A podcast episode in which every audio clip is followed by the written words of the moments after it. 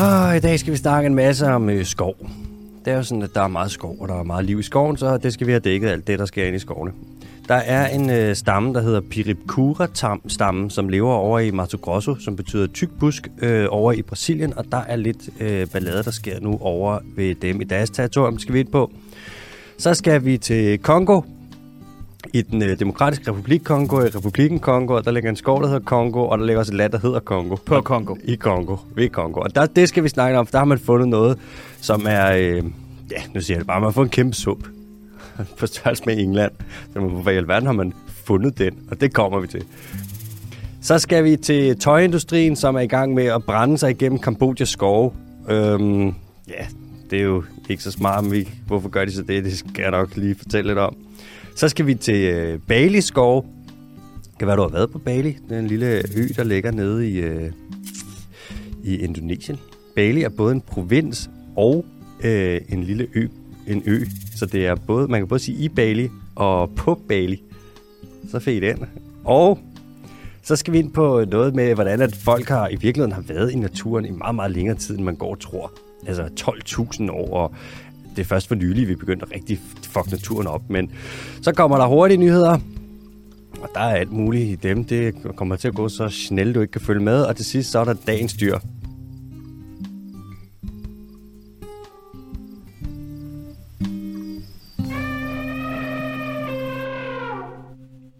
Velkommen til den dyrske teams podcast. Velkommen til, Mathias Mottokem. Velkommen til, Alexander. Tak. Endnu en uge. Endnu en uge, ja. Det er satans sus med blevet koldt, var? Det er december, og det sner, det regner med sne, og det regner med stormvejr. Kan du, kan du forklare mig, hvorfor at vi, uh, vi sagde uh, nej tak til sådan en pels, der lige kunne uh, poppe frem her om vinteren for at holde os varme? Mm, jeg tror lidt, at vi gjorde, i stedet for at mennesket udviklede den der tykke pels på hele kroppen, så valgte vi bare at iklæde os andre dyrs skin og pels, og så klarede vi det på den måde. Det fandt mig smart. Problemo solvado. Altså, det regner øh, ved sne derude, og nu skal det regne med nyheder herinde. Hold kæft. Du er virkelig begyndt at øve dig på dem her? Det kommer bare, jeg skal ikke noget, der står, jeg har ikke skrevet det. Vi har ikke engang brug for breaker længere. Det, det, er, det er en segway. Det er jo ligesom, det er jo ligesom nyhedsoplæsning. det er jo også det, det er. Det er jo nyheder fra ja. dyrenes verden. Ja, men nu har vi brugt den breaker i så lang tid. Men det er fedt med de segways, jeg kan godt lide det. Fedt. Du siger en ting, men dine øjne siger noget andet. Nej, overhovedet ikke. Sig, du kan lide dem. Sig det så, du tror. Vi skal i gang, mand. I dag der kommer det til at handle vildt meget om skov. Det er sådan, at øhm, en stor del af verdens øh, terrestriske areal, landareal, det er altså dækket af skov. Og skov, det er nu engang det sted, altså tropisk regnskov, det er det habitat på jorden, hvor der er allermest øh, biodiversitet, allermest artsrigdom på allermindst plads. Så vi kommer ikke udenom at få dækket skov ofte. Og øh, ja, i dag, den får altså en på skovdækningen. Vi starter i øh, Amazonas, hvor at vi jo øh, ja, vi får fældet os længere og længere ind i Amazonas. Den regnskov, den bliver fældet rigtig, rigtig, rigtig hurtigt for tiden. Det er særligt nogle regioner. Det er blandt andet en, re- en øh, region, der hedder, der hedder Amazonas, som ligger i Amazonas, og det er jo et godt navn så. Og så er det et område, der hedder Mato Grosso. Det betyder tyk busk på brasiliansk. Og i Mato Grosso, der, er man fæld, der fælder man så meget øh, skov, at man nu har fældet sig ind i et øh, territorium, som tilhører et stammefolk, der hedder Piripkura-stammefolket. Og det er ikke så godt, fordi at det her territorium, som de har, det er altså beskyttet. Det er fy-fy. Det er, dem, der må man simpelthen ikke fælde sig ind. Og det er der nogle grunde til. En af dem er, at det normalt ikke ender så godt, når man... Øh, når der er et møde mellem ukontaktede stammefolk og dem, der fælder regnskov. Altså, det er meget godt med, beskrevet med en kampagne, der kører nu, som ligesom prøver at forhindre, at man smadrer deres territorium. Den her kampagne den hedder Uncontacted or Destroyed. Altså ukontaktet eller ødelagt. For det er ikke så fedt, hvis nogen nærmer sig dit hjem, og så øh, bare ødelægger det. Det er lidt ligesom, hvis du sidder derhjemme i køkkenet og spiser morgenmad, og lige pludselig kommer der nogen ind med kæmpe bulldozer, og smadrer vinduerne og kommer ind, smadrer alle dine kaffekopper, tager dit yndlings kaffestel, kigger dig lige i øjnene og smasker den ned i gulvet og siger, Nå, men det er meget at vi lige kan komme ind og øh, smadre alt det her, fordi at vi tænker at fjerne dit hus, så vi kan øh, lave en mark, hvor vi skal lave kvæg, så, der kan, øh, så vi kan lave noget oksekød. Fordi, øh, hvad fanden skulle vi ellers spise? Skulle vi spise det samme som jer, eller hvad? Altså dem, der kommer ind i de her territorier nu i Amazonas, i Mato Grosso, i Peripura, folkets territorium, de vil lave kvæg. Altså de vil så at sige, så vil de veksle verdens største regnskov til bøffer. Og det ender aldrig godt, det her med de her møder mellem stammefolk og øh, kvægfarmer. Og sidste gang, der var et møde mellem Piripura-folket og den, øh, hvad siger man, resten af verden i tilbage i 1980'erne, der blev de massakreret. Altså man nakkede dem bare. De forstår selvfølgelig ikke, at der kommer nogen ind og bare sådan fremmede med dårlige intentioner og er sådan meget fjendtlige, og så mødes de, og så ender det bare med, at de taber, for de har jo ikke våben. Eller måske de har spyd og sådan noget, ikke? men de har jo ikke army guns og kalashnikovs. M15. Nu er der to af de her, øh, der er muligvis 13 af de her Pipkura-folk øh, tilbage. Men der er to af dem, to individer, som man faktisk kender, som hedder Baita og Tamandua. Og hvis jeg ikke tager helt fejl, så betyder Tamandua også øh, myresluger i øvrigt. Og de er stadig, de er derinde nu, og man har en idé om, hvor de er. Og man kender deres søster, som øh, tilbage i den, da de blev mødt omverdenen sidste gang i 1980, der slap hun ligesom, blev hun taget ud af stammen der, og nu er hun en del af, af vores verden, hvis man kan sige det sådan. Og hun siger, at hvis de bliver kontaktet igen, hvis der kommer folk ind, kvægfarmer, og øh, begynder at fælde skoven derinde, så kommer de til at dø. Hun siger bare, at de, de dør. Det her, det kommer ikke til at gå. De, øh, det er ikke, de kommer ikke til at synes om, at der er nogen, der kommer ind og ødelægger deres hjem, og der kommer til at være voldelig konflikt, og det er ikke så nice. Og der er også andre ukontaktede stammer, som jo bor i områderne længere ind i skoven, som nok også kommer til at øh, respondere ikke særlig godt på, at man fælder sig ind og ødelægger deres hjem for at lave bøffer. Så det er, det er en lidt uheldig øh, humanitær og øh, miljømæssig katastrofe, man er ved at stable på benene. Og Bolsonaro, han kigger passivt til, altså præsidenten i Brasilien, han er pisse ligeglad med stammefolk. Han siger også, altså en af hans senatorer har sagt, det er også ved at være på tide, at de bliver integreret. De er, han er, de er så ligeglade. Og på den anden side, så kan man sige, der er ikke nogen lande, der sanktionerer det her. Der er ikke nogen lande, der er sådan, nu stopper I med at ødelægge deres hjem og fælde den her skov, ellers så får det konsekvenser. Tværtimod, så står vi klar til at underskrive øh, Mercosur-aftalen, som er en handelsaftale, der skal sikre os billig soja og billig oksekød fra øh, Brasilien og de her tre andre Mercosur-lande. Så det er som om, vi belønner, at de i virkeligheden gør det her. Det er noget svineri, mand man overvåger de her, det her område. Man har jo satellitovervågning, og man har, altså man ved alt, hvad der sker. Der er 15 ranges nu inde på Piripkura-folkets territorium. Og der er mine folk, og der er ranger, der står i kø for at få fat i det her beskyttede land. Der er, de vil lave guldminer, og det kan du ikke. Du kan ikke lave en guldmine, mens du skal passe på et skov, fordi at, øh, altså, de to ting passer bare ikke sammen. Og skoven synes ikke, det er så fedt, hvis man skal udvinde guld og prøve at syre ned og kviksøl til det, fordi at, øh, nå jo, det dræber skoven. Det her det er jo kolonisering i 2021, altså. Det er simpelthen utroligt. Et af de spørgsmål, der bliver stillet af nogle af dem her, som ligesom dækker det, og som der har lavet en dokumentar om hele sagen om Pipkura-folket, det er, de spørger, kan regeringen ikke se det? Altså har de ikke snart ødelagt nok af den her skov til at få det her land til at køre rundt? Og altså, det er jo... Amazonas skal ikke holde til, at man bare bliver ved med at fælde. En jungle har et tipping point. Et sted, hvor at hvis du fælder nok af Amazonas, så begynder den ikke længere at kunne holde ordentligt på fugten, og så begynder den at tørre ud, og så begynder den at blive til ørken. Og ørken, det er altså ikke det samme som jungle, for det er præcis det modsatte. Man har en akse fra jungle til ørken, og inde i midten, der ligger der bare et tipping point, og ja, det er ikke så godt. Hvis Amazonas begynder at tørre ud, og den begynder at dø hen, så kan man ikke øh, benytte sig af den øh, ting, der kan ske, hvis man ligesom lader Amazonas være, hvor den bare vokser ud igen. For det gør regnskov. Hvis du lader en regnskov være, en lille plet af regnskov være i 20-30 år, så spreder den sig absurd meget. Ligesom vi snakkede om sidst med Costa Rica, hvor vi kan se sådan, hold kæft, de har fået vendt trenden, men det kan man altså ikke, hvis regnskoven den begynder at glide ned ad en bark, der ender med, at den dør. Hvad tænker du, MBK? Er det triste gode nyheder? Er det gode nyheder? Er du håbefuld? Jeg, jeg er super håbefuld, fordi at, øh, eller ikke super håbefuld, men øh, jeg tænker, der, der kan fandme ikke gå særlig lang tid, før at Bolsonaro han bliver vippet af pinden. Altså, der er der heller ikke nogen brasilianere, altså sådan inderst inde, der kan være interesseret i, at, at Amazonas forsvinder. Mm, nej, ikke, ikke på den lange bane, og ikke hvis de ved, hvad det handler om. Nej.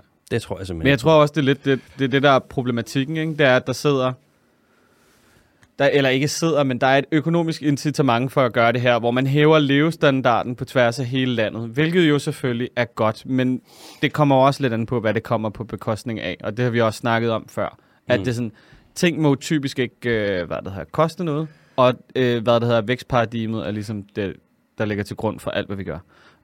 igen, så længe det gør det, så giver det jo mening, det Bolsonaro gør, fordi så kan, behøver du ikke kigge længere frem end øh, det næste årsregnskab. Men altså, jeg ved det ikke. Hvad er det, der jeg læser her 2022, der, øh, hvad det hedder, skal der være et nyt øh, general election Mhm. mm. i øh, Brasilien. Hvad fanden er det, de har? De har en, der hedder sådan noget... Han har sådan lidt hyggeligt navn, som står til at få rigtig mange af stemmerne. Som er en gut, der har en helt, helt, helt anden indstilling til det med Amazonas. Som siger, den skal vi altså passe lidt på. Hvad fanden er det, han hedder? Juno eller sådan et eller andet. Han har sådan lidt hyggeligt navn. Altså, man må, man må håbe, at man må håbe på en eller anden måde, at, at, øh, at, man, at man har lært sin lektie, efter at øh, Bolsonaro ligesom har siddet på pinden. Ved du, hvad jeg håber? Mm. Jeg håber, at øh, der sidder nogen derovre og hører vores podcast. På, øh, der bliver live translated på, øh, øh, altså til brasiliansk. Mm. Det ved jeg sgu ikke, om der er nogen, der gør. Jeg tror, de er ligeglade med os. Hvis du kan håbe på, at der sker noget godt til valget derovre, kan du så ikke også håbe på, at der er nogen, der sidder på Google Translate og hører Dyrske Tips podcast og sidder og smækker alle vores små danske ord ind og lige sender nogle breve til Bolsonaro himself? Nok og nok. Ja. Lad os, lad os håbe, det kommer til at gå bedre for Amazonas. Og det er jo for vores allesammens skyld. Det er jo ikke kun for Brasilien. Det er fandme rigtigt nok. Altså. Vi skal nøje med nok mærke det, hvis, uh, Brasil, hvis Amazonas tør ud. Men hvad fanden, altså, nej, helt okay, nu øh, lige, øh, hvad det hedder, ned ad en anden allé, ikke? Vi vil jo rigtig gerne have, at Brasilien gør noget, øh, hvad det hedder, øh, nationalpolitisk for at beskytte Amazonas, ikke? Jo. Garanteret fordi, at, øh, eller hvad det hedder, bestemt fordi, at øh, hvad der er regnskoven er en hel masse værd. Mm. Men jeg tror også, man anslog på et tidspunkt, at der har været regnskov i Europa, det har vi selvfølgelig fjernet, fordi at, øh, hvad det, hedder, det var super meget federe bare at have noget landbrugsjord. Er der, altså, hvad, hvad, hvad gør man lige, hvis man gerne som europæer gerne vil støtte øh, øh, hvad der hedder, hvis man gerne vil omvendt støtte om, regnskovsfældning. omvendt støtte regnskovsfældning. Støtte regnskovsbevarelse. Øh, for det første, hold dig fra produkter, med, øh, der er lavet øh, altså på bekostning af regnskoven. Hvis du for eksempel skal have en ny terrasse, så lad være med at købe terrassetræ, som kommer ikke certificeret fra Brasilien, fordi så kan du være ret sikker på, hvor det kommer fra. Mm. Lad være med at købe, øh, være med at købe kød fra dyr, der er fodret med soja fra Amazonas. Fordi at det kan godt være, at det har et eller andet mærke, er certificeret, men det kommer stadig fra de områder i verden, hvor der er allerstørst risiko for, at det er lavet med, altså hvor der er afskovning med i billedet. Mm. Så hold dig for det. Hvis du køber kakao, så få det, sørg for at få noget, der er certificeret i hoved og røv, mand. Og køb fra nogle små lokale producenter, hvor det gerne er importeret af nogen, som faktisk øh, kender dem, eller har været derovre og har set det, for det kan man godt. Mm. Det er dyrt, men det kan godt lade sig gøre. Jamen, tingene må jo ikke være dyre.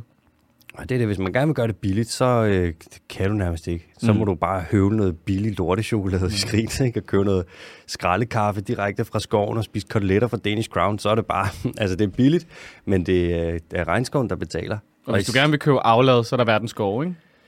Øh, verdens skove jo, de køber, øh, der kan du købe øh, beskyttelse til regnskov i Nicaragua, i et område, der hedder Indio Maiz. Du kan ikke købe i, i Amazonas. Ikke igennem verdens skov, ikke nu. Nå. Men der er nogle andre organisationer, der er en, der hedder øh, Hokotoco i øh, Ecuador. Ion. Ja, Hokotoco. Hokotoco. Det lyder, som, Kongus Bongus. det lyder som en, det lyder som en karakter fra Crash Bandicoot. Hokotoco. Hokotoco. Jeg kunne lade drik. Der kan man købe øh, regnskov igennem dem. Der er meget sådan noget. Man kan altid bare skrive ind også, hvis man vil have en liste. Jeg kan sagtens lave en lille Mm. liste over steder, man kan, øh, man kan købe regnskov. Ikke? Jo. Hjælpe. Det er jo tit det, når man køber, når man køber regnskov, så kan det godt at du får et certifikat på, at du har nu øh, beskyttet så og så meget regnskov, men man får ikke et skøde. Man ejer ikke regnskoven.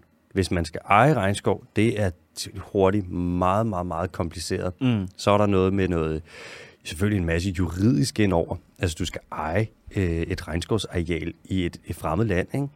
Og tit lande, hvor der er ret meget korruption. Det er jo typisk, det hænger jo lidt sammen. Altså, tit med de lande, der har regnskov, de er tit forholdsvis korrupte. 10.000 kroner under bordet, og så er det. Vær så god, du. Så er der alle de træer her, det er dine. Lige indtil vi fælder dem. Vi har nemlig lige nogle arlaskove, vi skal fælde først, så tager vi dine bagefter. Man skal også have beskyttelse til. Ej, hvor bliver de bare ved med at skyde sig selv i foden derovre. Ja, men altså, det... De er jo slet ikke engang interesserede i at rette op på det her nu. Nu håber de bare på, at der går tid, og så glemmer folk det. Ja. Klassikeren. Altså Ja. klassikeren. jeg kan ikke lade være med at tænke, at jeg ved ikke, om jeg også sagde det sidst, men sådan, hvis Arla for alvor gerne vil købe noget klimaaflading, Mm. så skal de bare betale Danish Crown for at producere mindre. Ja, Og omvendt, yeah. Danish Crown kan købe klimaaflad ved at betale Arla for man at kunne lave mindre. subsi- subsidiere sig selv på en eller anden måde. Det er jo en ting, du kan jo måle det. Ja. Nå, Nå. det er en anden snak. Yes, nå. Næste nyhed, og cheer up, det er jul. Vi skal til Kongo. Altså, det er sådan med Kongo. Uh, øh, Kongo, regnskoven Kongo, det er den næststørste regnskov i hele verden. Og meget Kongo er uudforsket. Der er simpelthen ikke, øh, man har simpelthen ikke været derinde. Og det skyldes... Du er idiot. Du, er med Mathias Bottekib lige fanget et gardin. Ud og stræt. Ud og stræt. Øh, man tager ikke bare ned på tur i, øh, i Kongo.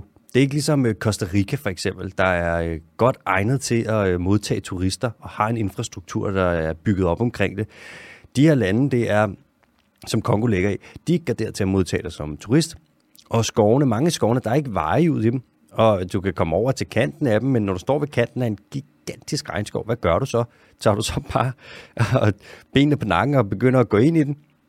Altså, du kan jo gå i utrolig lang tid, og der er, det er ikke et sted, du nødvendigvis har lyst til at sove, for der er jo en masse, der er jo farligt derinde, og du kan komme ind, og der er jo bonoboer, og der er gorillaer, og alle mulige dyr, der kan lyst til at, nødvendigvis har lyst til at møde eller blive uvenner med, og det er ikke bare noget, man lige gør med at tage til Kongo og tage ind og udforske den jungle. Også fordi det er røvnederne at være ude i regnskov.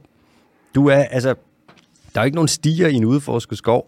Der er bare krat af alting over det hele. Og der er iler, og der er myg, og der er varmt, og der er fugtigt, og du skal have lange bukser, eller ja, lange bukser og lange ærmer, og du skal gerne have myggenet på, fordi ellers bliver du simpelthen spist. Så du render bare rundt alt for meget tøj og tons af sveder i et, et stort stykke krat.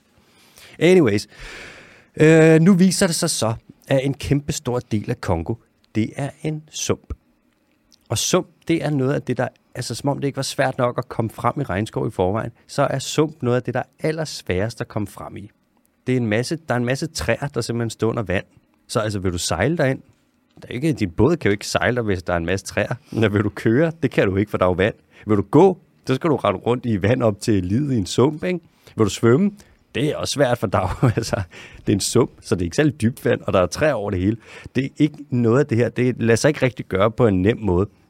Er du sådan, vil du flyve ind med helikopter? Ja, hvor vil du lande? Det er jo en skov. Så skal du flyve ind med helikopter og blive hejst ned.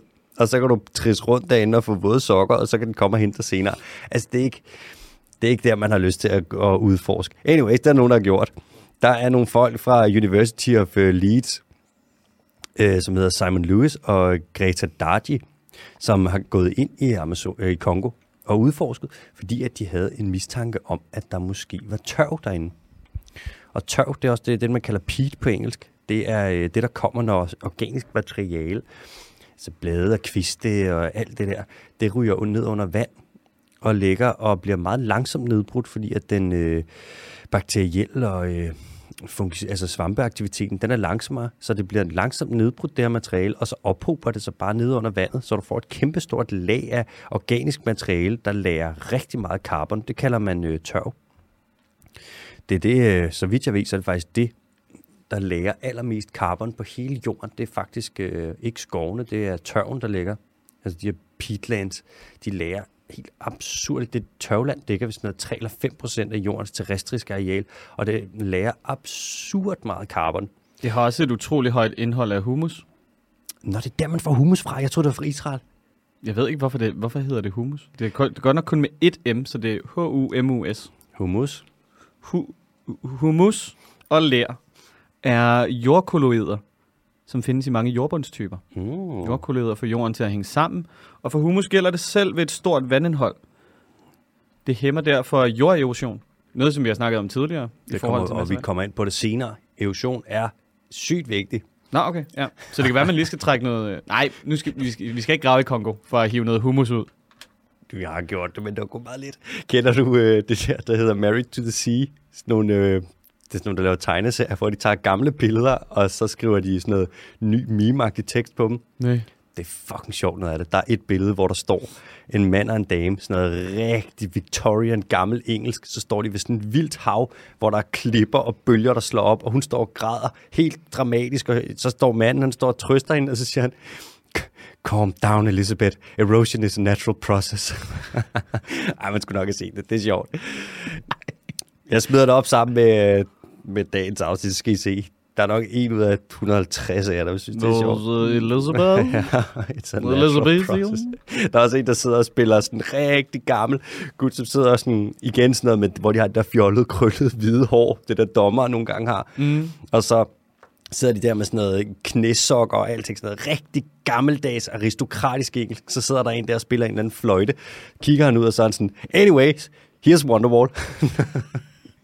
Den er altid god. Den er fucking sjov. Man kan altid lige høre Wonderwall en gang til. Oh, here's Wonderwall. Nå, øh, de her folk, øh, Simon Lewis og øh, Greta Dargy fra Lewis, eller Leeds Universitetet der, de gik ind og ville se, om der var tørv inde i Kongo. Øh, fordi at det vil man gerne finde, fordi at tørv jo lærer sindssygt meget kulstof, altså carbon, altså det, der er i CO2, som man helst ikke vil have ud i atmosfæren. Og de fik eddermame jackpot, mand. Der er så meget, øh, der er så meget tørv, der er så meget sump derinde, at det dækker et område på størrelse med England. Vi snakker Danmarks størrelse gange 3, 3,5. Vi snakker omkring 150.000 kvadratkilometer. Der er så meget kulstof lagret i tørv i Kongo, at det svarer til den, den mængde øh, kulstof, der ligger fanget der, den er så stor, at det svarer til, hvad hele USA bruger i al energi, de bruger på 20 år. Det er absurd. Der ligger 30 milliarder ton carbon inde i midten af Kongo. Men hvordan får vi frigivet det, Alexander? Vi er i gang. Det er jo taget til fange. Vi er i gang. Nu har vi Er jo, vi gået i gang? Ja, jamen, nu har Yes! de, jo, de er jo ved at løfte det der moratorium i den demokratiske republik Kongo der. Ej, hvor godt. Næste Ja. nyhed. Så de skal nok, det skal de nok. Og så dræner de det, og så tørv, der er jo enormt meget næring i, så det Ja, er ja. rigtig godt at dyrke landbrug der. Ja, ja. Så det der, det løser sig selv, bare roligt. Ja, ja. Så du ved, man fjerner al carbon, og så ligger der bare en masse spagnum, som er virkelig godt til at, øh, hvad der har planting i, og så, du ved, mere carbon, og ja, ja. Så kører det ligesom afsted på den måde, ikke? Fuck, hvor fedt, mand. Hvad Jeg, jeg, jeg kan mærke, at jeg allerede glæder mig. Ej, nu skal vi også, fordi man ved godt det her, hvor i forhold til, hvor stort arealet er, 150.000 kvadratkilometer, ja. det er ikke så stort på global skala. Altså England er jo ikke et overdrevet stort land. Men i forhold til, hvor meget carbon, der ligger fanget der, så er det, med alt det, der sker med klimakrisen, så er det en ekstremt høj prioritet at passe på det. Ja. Så det kommer, de ikke, det kommer nok ikke til, jeg vil ikke gætte på, at de kommer til bare at kunne øh, frigive det Nej. og fælde den skov der. Man kalder, den her skov kalder de i øvrigt øh, den centrale kyvette. Ved, den centrale kyvette. Ja, den her sump, og jeg er lidt, jeg ved faktisk ikke hvorfor, det er sådan, øh, Cuvette Central, det er fransk, ikke? Er det fordi, det måske bare ligner en kyvette? Altså, det er udskæringen. Er en Cuvette? Nå, Ja, det, det- ligesom en culotte. det- Hedder det ikke en kyvette? Jo, det er den dårlige er af dem. kyvette. Culotte, det er den gode. Nå, okay. Cuvette, det er den Det dårlige. ved jeg ikke noget om. Jeg spiser det ikke alligevel. jeg ved sgu Men har man, øh, er man begyndt at forske i, hvorfor at det lærer så meget carbon? Fordi det er sådan, hvis man kunne altså, bruge det Mhm. øh, andre steder. Altså, Det er fordi, at omsætningen, altså normalt når organisk materiale, øh, det henfalder, hvis et træ dør eller et eller andet, Mm. så bliver det omsat, så kommer der nogle andre organismer og nedbryder det, og så frigiver de ligesom øh, carbon, så det bliver ikke holdt fanget i det døde materiale. Men omsætningen af organisk materiale, mm. altså hvor hurtigt det bliver lavet fra dødt organisk materiale til nyt organisk materiale, den er ekstremt langsom, hvis det ligger under vand. Så hvis det ligger i en, øh, altså en, en, en sump, ikke? eller sådan noget tørv her, hvor der er træer, hvor der falder blade ned hele tiden, og der er dyr, der dør og falder ned, og der er en masse, der ligesom bundfælder sig derinde, så vil du bare have en masse, der ikke bliver omsat, og så i stedet for at omsætte sig, så ligger det sig bare og synker stille og roligt ned, Mm. og øh, synker længere og længere ned i jorden, og så har du bare øh, carbon, der ligesom bliver fanget. Det er lidt ligesom carbon capture, bare naturligt. Det Ja. der, hvor du vil tage carbon og hive det, CO2 og hive ud af luften, og så lære det i en eller anden hule i Island, fordi at så kan vi bare fortsætte med at gøre præcis, hvad der passer os. Det er det, bare mere effektivt og så naturligt. Og vi har jo også, altså vi har jo kæmpe store tørveområder i store dele af verden, hvor man bare lavede, øh, lavede dem om til landbrugsland. Mm. Og det, er er jo- måske ikke så smart. Nej, og det er jo det, man kan sige, og så kan man jo eventuelt øh, lade være med det. Ja. Så det er jo lidt det samme, man gøre med lavbundsjord nu mm. i. Danmark, hvor du siger, "Jamen, det kører vi fri, fordi der kan en masse her, en masse carbon, der kan bundfælde sig der. Ikke? Det går bare ikke hurtigt nok. Hvis der er nogen, der piller ved Udderslev Mose, Mm. så dræber jeg dem. så slår jeg dem fucking ihjel. Så smadrer jeg. Det er også, nu ser du spagnum før. Mm. Spagnum, det er det, du har en højmus og en lavmus. Hvor spagnum, det er vist nok en slags mus, som vokser op og laver sådan et lag, du kan gå på. Men i virkeligheden, så er det, øh, det er organisk, og der er vand nedenunder. Der er forskel på, om det er en højmus, eller en lavmus, eller en sump, eller en marsk, eller en flodslette, eller alle de der ting, vådområder. Det er, jeg ved det ikke. Jeg, skal- troede, jeg troede bare Spagnum, det var sådan lidt en, altså det var sådan lidt øh, kompliceret møding. Det, det, vi hopper videre. det er det sgu ikke. Det her feltarbejde, som de har lavet, de her Darty og... Øh, så jeg vil også sige, dit forsvar er vådområder, ikke? Hvis du kigger på engelsk, hvis du siger en bog og en swamp og en marsh og en... Øh, hvad fanden hedder de ellers? Alle dem der, de også er som habitater, i, øh, når du spiller Magic Cards med de sorte landkort. Jeg kigger... Hvis jeg sådan... Hvad er en bog på dansk? Hvad er det? Hvad er en swamp? Hvad er en... Alle de der forskellige, ikke? Sump, mose. Hold op med at være klog. River Plains, alle de der forskellige. Der er så mange. Og tit de her habitater, øh, vi, eller de her, hvad hedder det overhovedet? Jo, det er vel egentlig habitater. Vi har Det, det er et biome i, øh, i Minecraft. Mm, der bliver spillet. Der bliver Hedder det faktisk ikke et biome? Det kan da sagtens tænkes. Det, jo, det passer nok meget godt. Jo, det gør det, ved jeg. Jeg er biolog. Ja, cool. Vedtaget her. Vi, øh, vi ser dem jo ikke så meget i Danmark. Altså, vi har jo højmos oppe i Lille Vildmos, for eksempel. Og der ligger også en et eller andet sted. Er nogle, andre steder. Det kan jeg ikke huske det, men det er ikke noget, vi har så meget. Sump og moser, højmos, lavmos, alt det der. I Danmark, vi har drænet hele lortet. Men jeg skulle vi, lige til at spørge, er det ikke fordi, man har vel lavet om til landbrugsjord, så lægger man lige et, øh, et dræn ind, eller en... Jo, ja. vi har drænet. Det er mig bekendt sådan noget 60 procent af Danmarks landbrugsjord, de er faktisk, øh, der ligger dræn. Så de er drænet.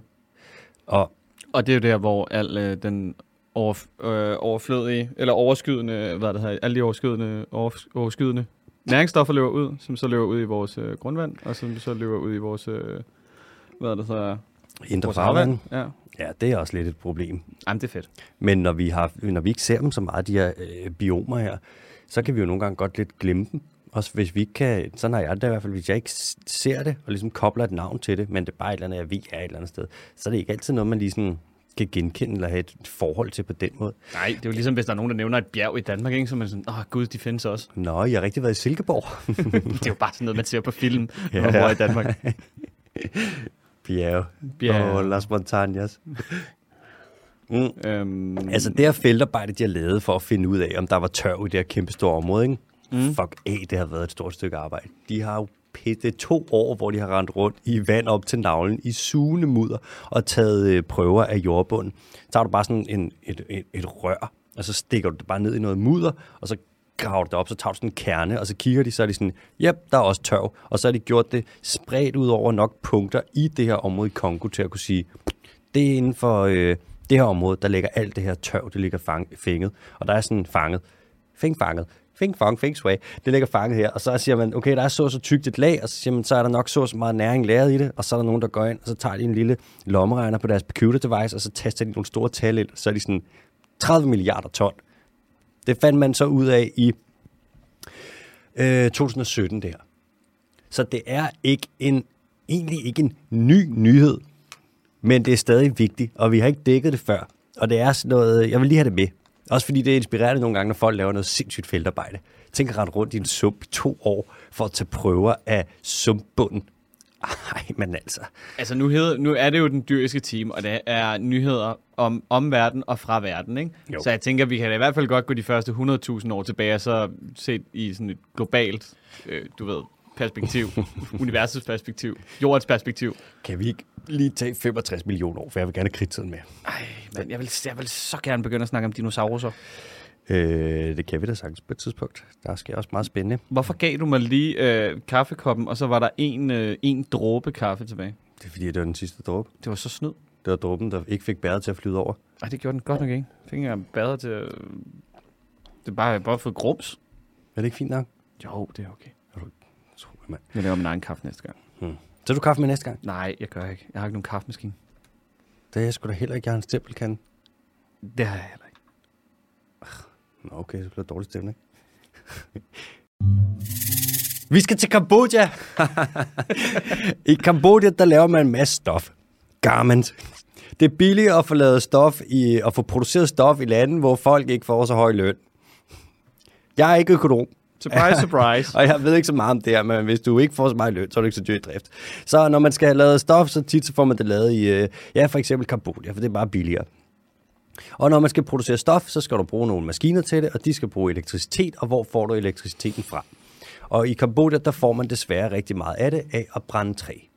Noget af det her træ, det kommer fra træplantager, hvor man laver træ til afbrænding. Det er hurtigvoksende lortetræ, som for eksempel eukalyptus og akacie og hvad fanden er det, øh, gummitræ også. Og øh, ja, så vokser man derop, så fælder man det, og så brænder man lortet. Men det, det her hurtigvoksende træ, det brænder også ret hurtigt. Hvor at træ, der brænder langsomt, ja, og træ, hvor, træ, der brænder langsomt, hvor det er mere kondenseret træ, altså sådan noget tungt træ, det brænder langsommere, og der kan komme mere varme ud af det. Og det her træ, det ligger i regnskov. Og det er jo et problem. Nej, det er sgu nej. Det er jo Kambodja, de fælder bare lortet. Fælder de det bare. De har en af de højeste træfældnings, øh, ulovlige træfældningsretter i hele verden. De har mistet rigtig, rigtig, rigtig meget træ øh, på det sidste. Det er ulovligt at fælde træ, og det er ulovligt at brænde regnskov, når man vil lave øh, energi på den her måde. Men ikke desto mindre, så bruger tøjindustrien lige omtrent 550 tons træ, træ om dagen. Kun på at lave elektricitet til at lave drive de her maskiner. Nu er der nogen, der har undersøgt det her øh, fra noget der University of London's Royal Holloway, og de har fundet frem til, hvem der er the worst offenders, altså hvem der gør det her mest, hvem der brænder mest træ af for at lave øh, stof. Og de kommer med det her bud, hvor de siger, at de brænder omkring 550 tons træ af om dagen, men det er et forsigtigt bud. De her, det er et bud, de har ud fra det, de har kunne finde ud af. Og det her det er jo ikke noget, hvor man kommer hen og banker på nogens dør og siger sådan, hey, hvad så, hvor meget gør I det her, der er ulovligt? Ligesom at ringe til en pusher og spørge, om du ikke vil få deres regnskab. Det får du ikke. Så det er et Jeg lille- tror ellers, der er grønne tal i det regnskab. Ja, det tror jeg da nok fra alle de blade, mand, fra alle de stakkels træer, de har slået ihjel. Der er næsten en segway. Skal vi da videre til noget næste, eller skal vi bare... Øh, eller, skal vi, eller bliver vi på den her? Jeg, øh, vi bliver en lille smule mere på den. Okay. Jeg har fundet nogle af The Worst Offenders, nemlig. Ja. Og øhm, den aller worst offender, der overhovedet er, altså dem, der brænder allermest træ af for at lave stof, det er øh, Little. Little. Mm. Hvorfor laver de... Øh... De laver noget tøj, og de laver også sko og sådan noget.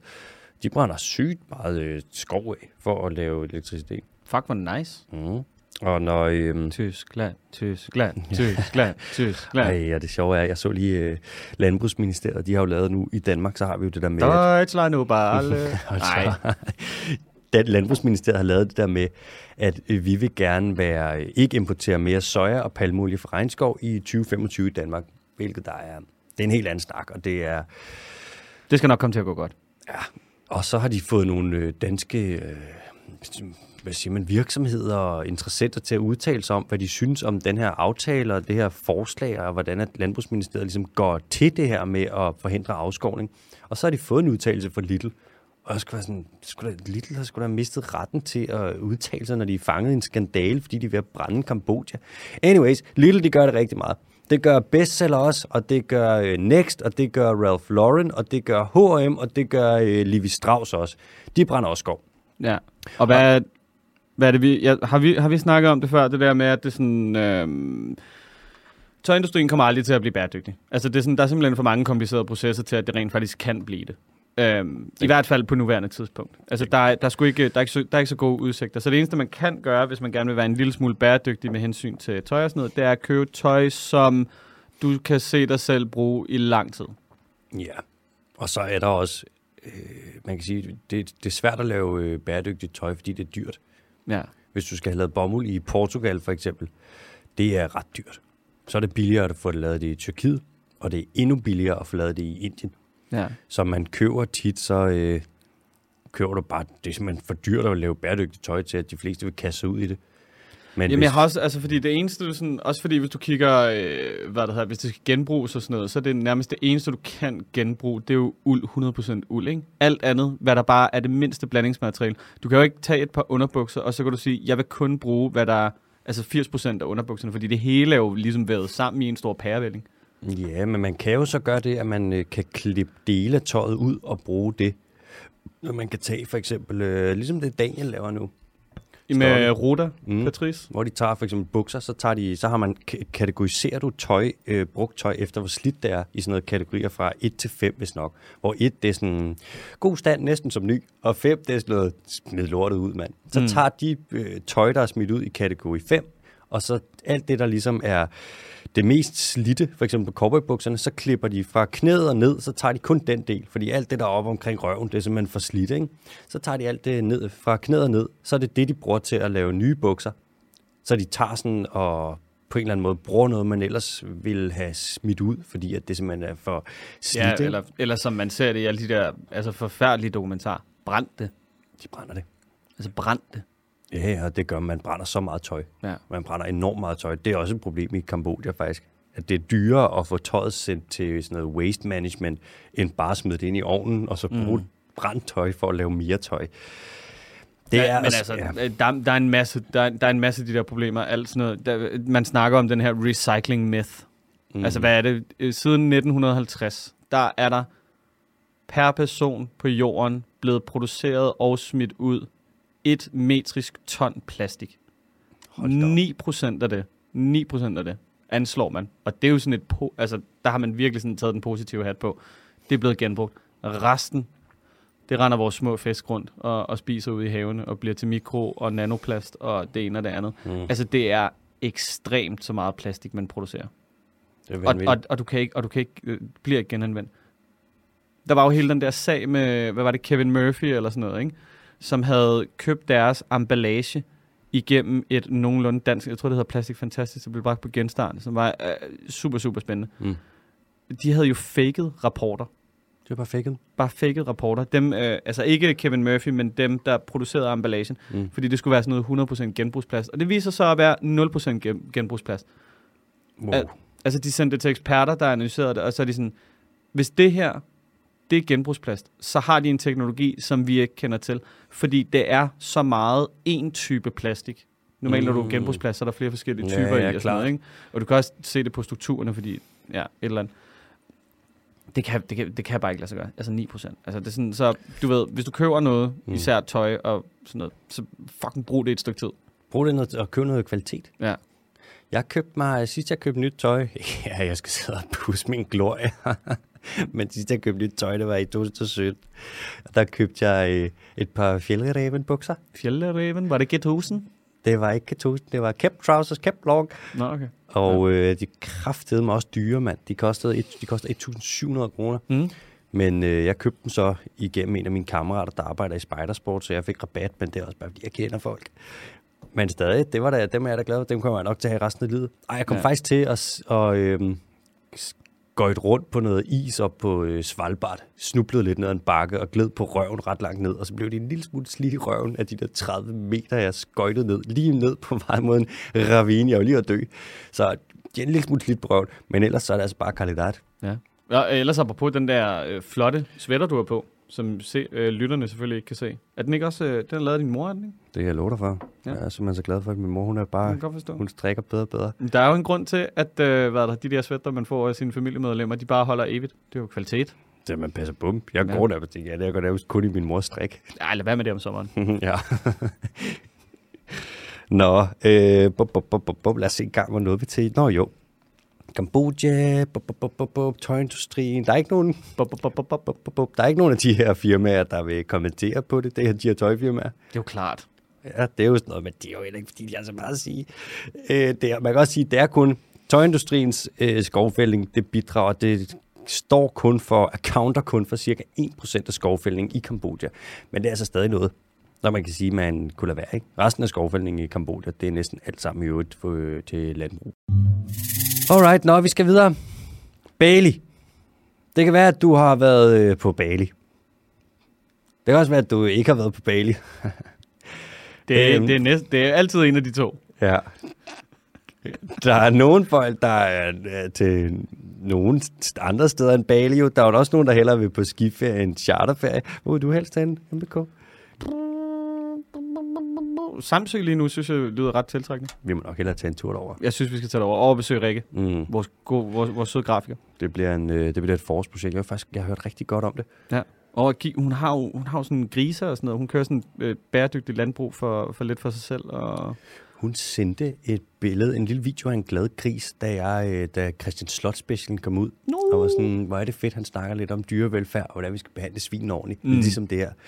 Der er også i øvrigt, apropos grisen, og hvor glad det er, der er en gut inde på uh, Twitter, som er en svensker, der kalder sig pigfluencer, som bare, eller swinefluencer, jeg kan ikke hvad for en af dem det er, men han lægger bare kun billeder og videoer op af glade grise, der render rundt ude Åh. i naturen, og de har jo helt lange hår, Ja, ja. mange grise fra naturens side, ikke? Så så render de bare rundt og møffer og hygger og alt det. Han er så nice, mand, det elsker jeg. Han er den diametrale modsætning til Danish Crown. Nå, der er nogen, der... Øhm, altså, der er mange, der tager tilbage. Jeg kender sgu mange, der har været der. Øh, jeg kunne sidde og nævne navn, men det er jo ikke folk, øh, du kender. lytter, Så det kan jo være fuldstændig lige meget. Så vil du bare sidde og sige tilfældige navn. En af dem er. ja, måske Sebastian. Du skal ikke nævne navn. Nå nej, ups. Altså, der, hvis man tager til Bali, så er det tit, de har en masse yoga-retreats. Og de har jo en masse, det er jo bygget meget op omkring, hvis man vil dyrke mange af sådan nogle lidt... Øh, hvis man gerne vil ned, hvis man vil engagere sig i noget, i noget spirituelt, hvis du gerne vil ned og meditere en masse, og dyrke yoga og alt det der, så er det jo et genialt sted. Dejligt varmt, og det er smukt, det ligger jo nede i, i troberne. Der kan man drikke en masse friskpresset juice fra eksotiske frugter, og man kan øh, dyrke yoga. yoga. Nam, nam. Mm, det er bare det bedste. Uh, Bali, det er i øvrigt også både navnet på en provins og på den her største ø i provinsen. Så man kan godt sige, at jeg har været i Bali, men så mener man bare provinsen. Der ligger ni øer, og øen Bali er en af dem, så man kan også sige, at jeg har været på Bali. Så mener man øen Bali i provinsen Bali. Bare lige så er vi med på, at jeg har styr på mine forholdsord her. Jeg må kigge på mig, som om jeg ikke har styr på mine forholdsord. I provinsen Bali, der plejer der at være en masse skov, og det plejer der også at være på øen Bali. Særligt i et distrikt på Bali, i Bali, i, på øen, hold kæft, der har været, der er en provin, distrikt, der hedder Jembrana, og der plejer at være tæt og sund skov. Men på det sidste, så har regnen virkelig ført til, at der har været nogle mudderskred og nogle ødelagte marker og alting. I Jembrana, på Bali, i Bali Apropos hummus. på, på Bali, i Bali, i Indonesien. For helvede vi acer den i dag, mand. Der er, der, er, sker, der er en uheldig tendens, som er begyndt at komme på, øh, på Bali, i Jembrana. Lokalbefolkningen, de begynder at lave noget, der hedder, der er noget, der er kendt som Ngarven. Lidt ligesom gnaven, hvis du er lidt doven snakker. Det er, Ngarven, det er, når man dyrker afgrøder inde i skoven. Man fælder træer, og så laver man lidt afgrøder. Og man har prøvet at holde styr på de her folk, der render op øh, og fælder skov og laver, øh, og laver det her. Men Øh, det er sgu svært i sådan nogle halvstore skovområder at holde styr på folk, der render rundt inde i skoven og fælder lidt. Det er ligesom der, var på øh, Mauritius og lavede feltarbejde ude i regnskoven der.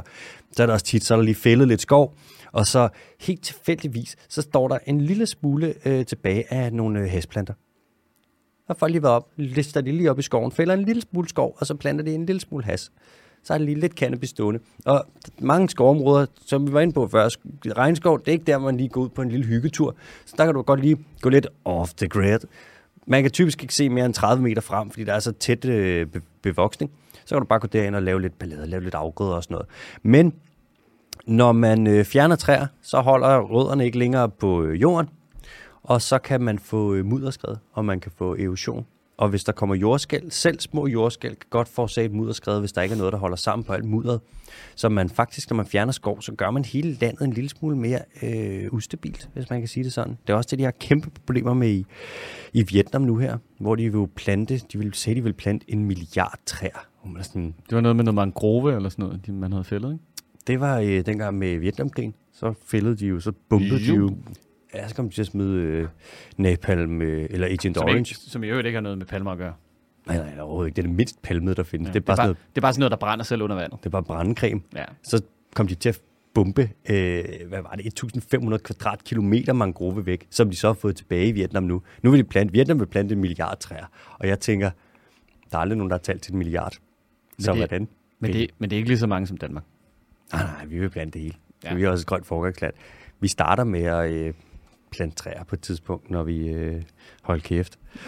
Nå, øh, det er sådan, at øh, hvis man fjerner træerne ude i skoven, op på nogle bakker og noget, så alt det vand, der vil skylle ned fra bjergene og ned i landsbyerne, som man skal drikke og vaske tøj i og alt det der, det er ikke længere så rent, som det ville være, hvis at det var blevet renset igennem alt det her øh, bevoksning. Så det er jo lidt, det, det er ikke så nice. Det er også en skam, fordi at Bali har så stort potentiale for økoturisme. Nærmest det største potentiale for økoturisme er alle steder i verden. Altså, det er jo helt vanvittigt. Det er jo ligesom Costa Rica.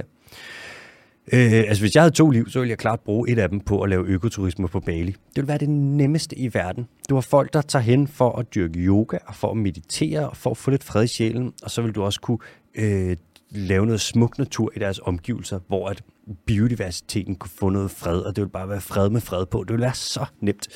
Altså, hvis du skal til Bali, eller hvis du bare elsker Bali, og hvis du gerne vil øh, være med til at stoppe det her med, at man stille og roligt fjerner øh, skoven på Bali for at lave et, et lidt smålandbrug, så øh, giv lyd, så, kan, så skal jeg sgu nok se, om vi kan finde et eller andet. Fand mig, om der ikke nok skulle være en eller anden øh, NGO, der arbejder med det. Fordi øh, ja, det er jo bare vigtigt, at vi passer på vores natur. Og øh, hvis du tænker, at det vil jeg da gerne smide 250 kroner efter, så sig til, så skal jeg nok hjælpe dig med at smide dem i den rigtige retning. Hvis jeg tiden MBK nærmer vi os, jeg har en mere før de hurtige. Vi er på, øh, klokken er nu 10.24 om morgenen, Mm, og vi har mm. 36 minutter, før der kommer en herre Peter og en herre Esben og smider os væk. Ved du hvad? Så kører vi, racer vi videre til den næste.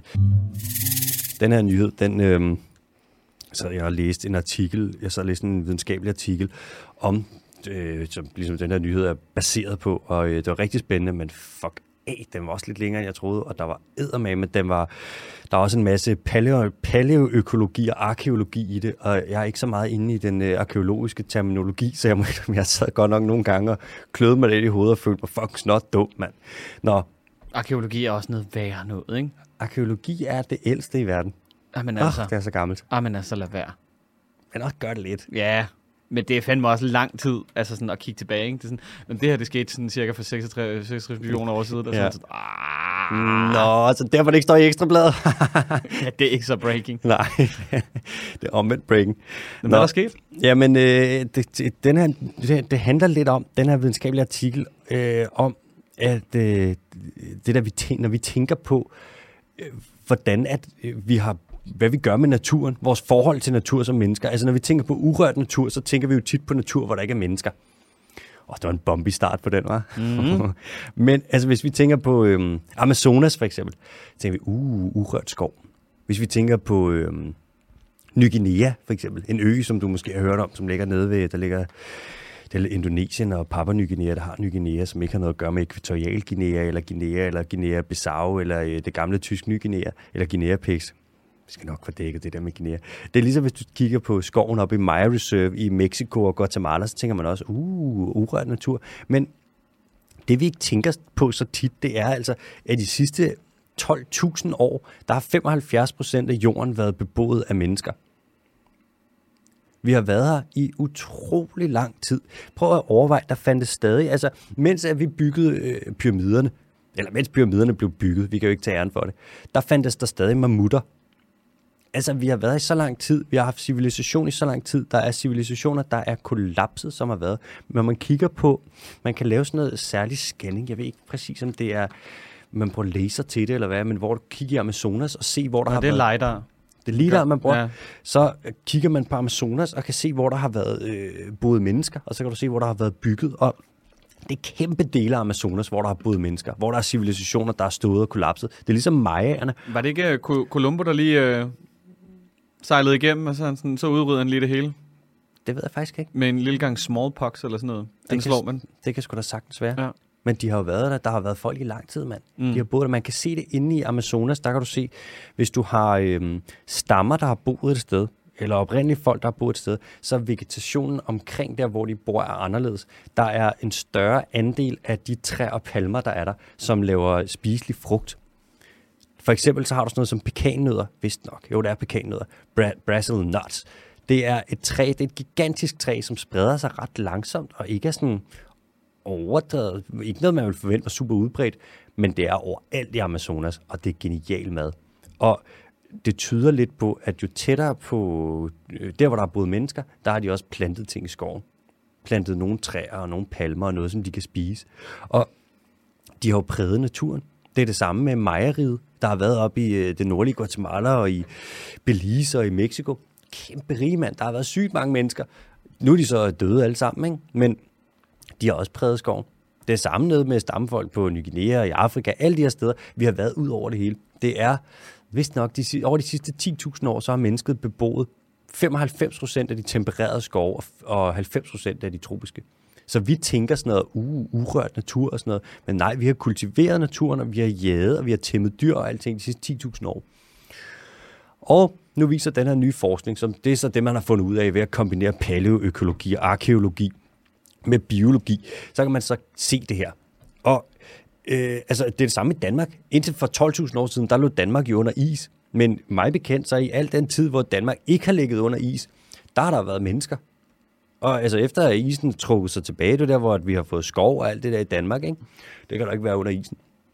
Så øh, vi har haft lige så længe, som der har været skov i Danmark, kan man sige, der har været mennesker. Vi har været der, øh, altså helt, vi har været der hele tiden. Det, det, der så har ændret sig, det er ikke, at der har været mennesker over det hele, men det er, at vi er blevet flere mennesker, og så har vi intensiveret, hvordan vi bruger naturen, og hvordan vi er begyndt at misbruge naturen. Og hvordan, og det er også en spændende vinkel, som de har i den her artikel, det er, at på en eller anden måde, så har vi lidt mistet øh, respekten for naturen, ikke? Vi har ikke længere nogen nær forbindelse til den. Vi ser den lidt sådan som naturen, det er noget, der er over herover til den ene side, og mennesker, det er noget, der er på den anden side. Hvor at, sådan kan man altså ikke bare, vi kan ikke bare tage den der og dele os op på den måde og være sådan, nej, natur, det er noget andet end os. Det er jo øh, en, en vigtig pointe, som de har i den her artikel. Og nu har jeg et, et lille udsnit, som fra den, som jeg synes opsummerer det ret smukt. I øvrigt så er Jens Christian Svending, en dansk gut, han er medforfatter på den her artikel, som er i PNAS, et rigtig, rigtig anerkendt, meget, meget svært at komme i tidsskrift. Jens Christian Svending, det er ham, han er en af de største inden for rewilding i hele, Dan- i hele verden. Nå, okay. Hvis du kigger ja. på naturnationalparker og store dyr, der skal ud, så øh, en stor del, altså du kan virkelig give ham meget af, af æren for, at det kommer, til, det kommer til at ske. Har han været sød nok til at oversætte det for dig, eller har vi tilfældigvis James Bond, ham selv, Sean Connery i studiet? Mm-hmm. Present. Present. Scottish. Skål. My name is Sean Connery. Man er Sean Connery. Er du klar? Ja, tak. Global land use history confirms that empowering the environmental stewardship of indigenous peoples and local communities will be critical to conserving biodiversity across the planet. Altså med andre ord, der kommer til at være mennesker på hele planeten, men øh, hvordan er mennesker skal, og hvilke mennesker det er, der skal passe på naturen, og hvem der ligesom skal have ejerskab over den, så at sige, det er meget øh, øh kritisk eller vigtigt i forhold til, hvordan at biodiversiteten bliver bevaret. Alright, vi hopper videre til de hurtige. Jeg er klar. Er du klar? Ja, ja, ja. Okay, prøv at ja, det ja, her. ja. Hvad er det? Prøv, hvordan vil du kategorisere sådan nogle lyde her? Irriterende. Kom her. Kan du komme her? Kan du komme her? kan I komme herover? Vi har happy hour. Uh, der er bajer for ingen penge herovre. Eller hvad med den her? Ja, tak så. Velkommen til det Black Friday, og i dag så kan du få Dolce Galucci for bare 1% af, hvad det koster normalt. Din idiot. Kom ind og køb, køb, køb, køb. køb. Kom her. Hvor fanden er vi på vej med hen med det her? Det her, det er øh, lyde, det er kaldelyde, det er øh, øh, lokkelyde. Ah. Og nu vil man bruge lokkelyde i, øh, til genopretning af nogle øh, marine områder. Så er der jo områder, hvor du for eksempel har genoprettet rev, hvor at det har været totalt degraderet, og så har du ligesom øh, for eksempel sænket nogle øh, skibe eller nogle store sten, og så vil du gerne have, at der bliver etableret noget koralrev, for eksempel nogle økosystemer. Og så har man fundet ud af, at man kan lokke øh, de marine organismer, altså alle de dyr, der findes i havet, dem kan du lokke til med lyde. Man har fundet ud af, at man kan få østers til at komme hen og sætte sig. Kan du huske det der med, at nogle fiskelaver, øh, krabstyrlarver, dyrelaver i havet, de kommer hen og så øh, festner de sig et sted, og så er det ligesom der, de vokser op og bliver voksne. Ja. Og så kan det være guidet af biofilm, men det er også guidet af lyde. Du kan lokke østerslarver til at øh, kolonisere et bestemt sted, hvis du spiller de rigtige lyde. Det er sådan, at fisk... Hvad er de, hvad er de til? Bob Marley? Ja, de elsker det. Sunshine Reggae. Okay. De fisk, de grønter, og nogle fisk, de fløjter. Og sild, når de skal, de skal signalere til hinanden, så prutter de for ligesom at signalere, hvor de er. Sådan. Der er jo uh, hummer, de bruger næsten deres antenner til at spille noget, der lyder ligesom om, at de spiller violin. Øhm, nogle søpindsvin, de kravler rundt og gnasker bagbold og laver lyde. Der er masser af lyde i havet, og nu kan man bruge de her lyde til at lokke liv til. Så det gør man, det vil man begynde at gøre. Alright, næste nyhed. Den røde ulv findes over i øh, USA. Det eneste store rovdyr, som kun findes i USA og ikke andre steder. Og den uddøde i naturen i 1980, fordi man kom til at skyde alle sammen. Ups. Og så tog man, øh, havde man nogen i fangenskab, som man så har lavet et avlsprogram med, og så genudsatte man dem i 1980, og så begyndte bestanden at vokse, og de kom lidt tilbage. Men nu er man kommet til at skyde alle sammen igen. Ups. 1, 2, 3. Øps. Øh, så det er inden for, hvad er det, 40 år, der har man udryddet det samme dyr i naturen to gange næsten. Det er lidt dumt. Nå, næste nyhed. Havskib, altså skib, der sejler rundt på havet, de har lys på. Og øh, hvis de flyver rundt i egne, hvor der ikke er så mange skib normalt, og for eksempel fisker, for det er det, de laver dernede, for eksempel nede ved Antarktis eller oppe i Arktis, hvis de flyver rundt med alt det her lys, så desorienterer det og forvirrer øh, havfugle, som ikke fatter det der med, at der lige pludselig er lys, og så begynder de at flakse rundt, og så øh, til sidst bliver de udmattet og drukner i havet. Øh, og det har man fundet ud af faktisk er et ret stort problem. Så øh, Øps. Øps. Hvordan kunne man have vidst, at det var irriterende at få lyst en lommelygt lige i krydderbollen? Nå, i Alaska, der er man begyndt at have farlige øh, algeopblomstringer, og det er på grund af noget, der hedder klimaforandringer og klimakrisen, som gør, at det bliver varmere, og så er der nogle dinoflagellater. Det er ikke dinosaurer, det er en slags alger, som øh, opblomstrer derop for første gang nogensinde, så vidt man ved. Og de er ret giftige, og de dræber en masse, og det er ikke så nice. Øps. Godt. Dagens dyr. Nej, nej, nej, vi er slet ikke færdige. Okay. Eller ikke, uh, quick news. Det, ja. er, det er måske også mere en gåde, jeg har til dig. Mm. 2021, Mm. vi er i New Zealand. Ja. Det eneste oprindelige, øh, hvad der hedder, pattedyr, er blevet udnævnt til årets fugl. Hvilket dyr er det? Det eneste oprindelige pattedyr er blevet udnævnt til årets fugl Ja, i 2021. i 2021 på New Zealand. Et pattedyr, der I bliver New udnævnt Zealand. ved. Er det et pattedyr, der bliver udnævnt til en fugl? Ja. Årets fugl i New Zealand. Det eneste oprindelige pattedyr, 2021, New Zealand. Det er, Hvilket dyr er det? det er den, øh, det er en flagermus. Det er the, hvad fanden er det, den hedder? Short-winged lesser New Zealand bat. Det er kraft. Den første der, den var rigtig, rigtig tæt på, før du sagde øh, det andet, short wing. Hvad, hvad skulle du til at sige før det? Short-tailed. Long-tailed bat. Fuck, det var tæt på. Pe- Pekka Pekka. Pika pika. Pekka Pekka. Tauroa. Eller sådan noget. Turoa. Har de udnævnt en flagermus til årets fugl? Ja. Fucking kiwier. Det griner ikke? Fucking Tænker du regnet det ud? Det har jeg slet ikke regnet med. Jamen, Har du læst øh, nyheden? Eller Nej, hvad? men det er bare det eneste pattedyr, der er på New Zealand. Oprindeligt, det er flagermus. Det er kraftet med... Altså, jeg tror, jeg tror lytterne derude, de, de er en lille smule overrasket. Jeg havde, jeg havde virkelig ikke regnet med, at du ville gætte den her. Nå, men jeg har en kandidat i biologi. Ja. Jeg har en skarp lille hornbrain en gang imellem. Mm. Det var Kakapon, der vandt i 2020 i øvrigt. Så ved I Åh, det. oh, god gamle KK Bo. igen, igen. Altså sådan årets, årets fugl, som er et, et pattedyr i år, det er en flagermus. Ja. og så, Og årets fugl i 2020, det er en fugl, der ikke kan flyve. så ved man, de har manglet penge i den der konkurrence. Er du gal, mand? tag et eller andet. Det er kraftet med sjovt. Er du klar til dagens dyr, Mathias Bondo Kim? Jeg kan love dig, for jeg er klar til dagens dyr. Dagens dyr, det er en pingvin. Nej! Jo, Jeg læste noget her den anden dag om pingvinen. hvad læste du? Det var, øh, hvad fanden er det? Det er på, øh, hvad det hedder. Det er ligesom, at man har et, et næsehorn på dansk, ikke? Mm-hmm. Øhm, så er det jo fordi, man har kigget på et eller andet dyr, og så har man sådan, åh, det er godt nok noget af et horn, den har på næsen. Det skal hedde et næsehorn. Mm. Fordi det hedder et rhino engelsk, så der er ikke nogen, noget, der stemmer over. Oui. Men så læste jeg, jeg tror, det har garanteret været på TikTok eller et eller andet, mm. så jeg ved ikke, om det er rigtigt. Men på kinesisk, der har man valgt at navngive øh, pingvinen a business goose. fordi det En en forretningsgås. forretningsgås. fordi det ser ud som om åbenbart i Kina, at det er en gås, der har taget et jakkesæt på. Nå, det er tuxedo. jo. It's a business goose. Det synes jeg, vi skal kalde dem fremover. Forretningsgås. Forretningsgæs. Ja, en, en kejserforretningsgås. Så ved man, det er Wall Street, der er ved noget. sindssyg. Skal der laves nogle fucking penge? Forretningsgås. Altså, den jeg har valgt i dag, der findes jo mange forskellige pingviner. Det er Humboldt-pingvinen. Den findes over i Chile, på venstre side af Sydamerika. Den er opkaldt efter Alexander von Humboldt, som er sådan en gut, en naturalist, som fandt ud af, at livet op og ned af bjerge, det er, der er en masse forskellige arter, der lever op og ned af et bjerg. Og det er sådan med Humboldt-pingvinen. Hvad for noget? Er der ikke ret mange ting, der er opkaldt efter ham? Er der ikke også en blæksprutte? Jo, der er også en uh, havstrøm. Okay. Han har virkelig, det er ligesom øh, Wallace Ja. og øh, Darwin, Okay. og lidt David Attenborough. Der Ja. bliver bare opkaldt i stridestrøm efter dem. Mm. Og der er aldrig noget, der er blevet opkaldt efter mig. Ah, ham den store. Mm, Alexander. Ja. Altså, øhm, Humboldt-pingvinerne, de har det ikke overdrevet godt. Der er cirka 32.000 af dem tilbage, og der kommer færre og færre. Og øhm, det skyldes jo lidt, at der er nogle forskellige. De bliver blandt andet fanget i fiskenet, når folk er ude og fisker. Og hvordan skulle de vide, at øh, pingviner ikke var immune over for fiskenet? Står det måske på fiskenetspakken, eller hvad? Helt ærligt. Vær nu sød. Så er der også noget med, når man laver overfiskeri, og man fisker alle de fisk op, som pingvinerne skulle spise, så er der ikke mere mad til dem. Man laver en omvendt skav. Hvordan skulle man vide, at de ikke kunne klare sig uden mad? De har det ikke så fedt.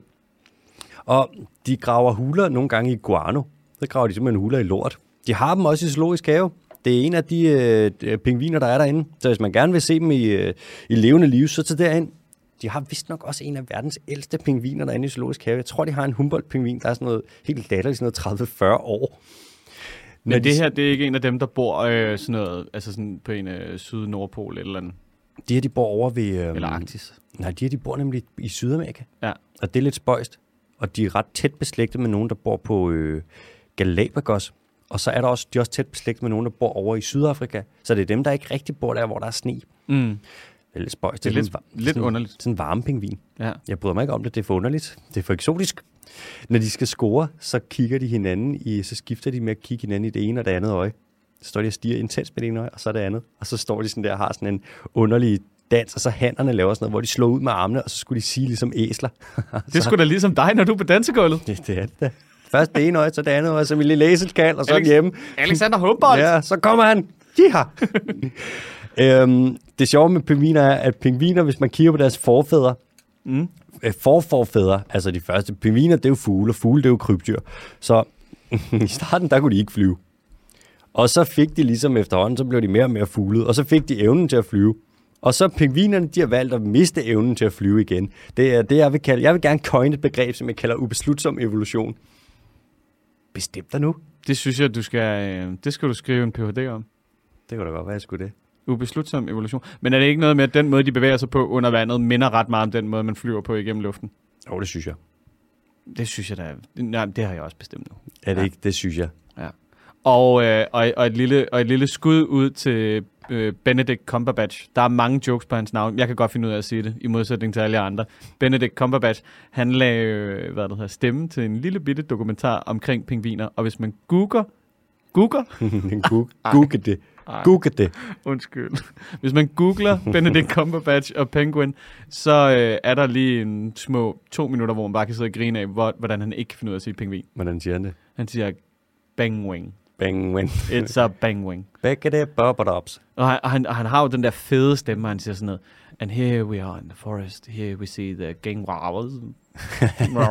Bang, Nej, win. men det er, og han har 12 forskellige måder ikke at kunne udtale det ordentligt på, det er fantastisk. Det bliver jeg nødt til at se. Han er en god hombre. Ja. Altså, øh, jeg har ikke rigtig mere. Jeg er heller ikke mere. Øh, der er også noget med, at klimaforandringerne gør, at der er en havstrøm nede ved de der Humboldt-pingviner, som fucker dem lidt op. Fordi den ændrer sig, og jeg forstod det ikke helt. Nogle af de der geologiske, klimatiske forhold, der kan jeg godt mærke, der bliver jeg sgu... Øh, jeg er simpelthen ikke nok inde i det til at forstå det, men det fucker dem op. Pas på dem, mand. Pas på pingvinerne. De små forretningsgæs. Det er det. I've got no more. Bang, one. Bang, Adios. Tak fordi du lytter med. Hej.